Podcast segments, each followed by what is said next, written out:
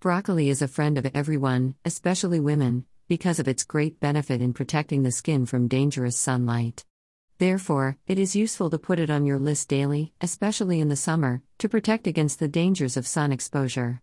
Come with me to learn about an easy and delicious way that will make you love to eat broccoli daily. Ingredients 220 grams of broccoli florets, 70 grams of shredded cheddar cheese, 30 grams of panko breadcrumbs. 2 eggs. 1 small shallot, minced. Salt and pepper. Instructions Preheat your oven to 400 degrees Fahrenheit or 205 degrees Celsius, and line a baking sheet with a piece of parchment paper. Steam your broccoli florets for 2 minutes, and chop well into small pieces. In a large bowl, combine the chopped broccoli with the rest of your ingredients. Mix until totally combined. Take a large spoonful of the mixture in your hands and shape it. Place on your baking sheet and repeat until all mixture has been used. Bake in the oven for 20 minutes and enjoy it warm.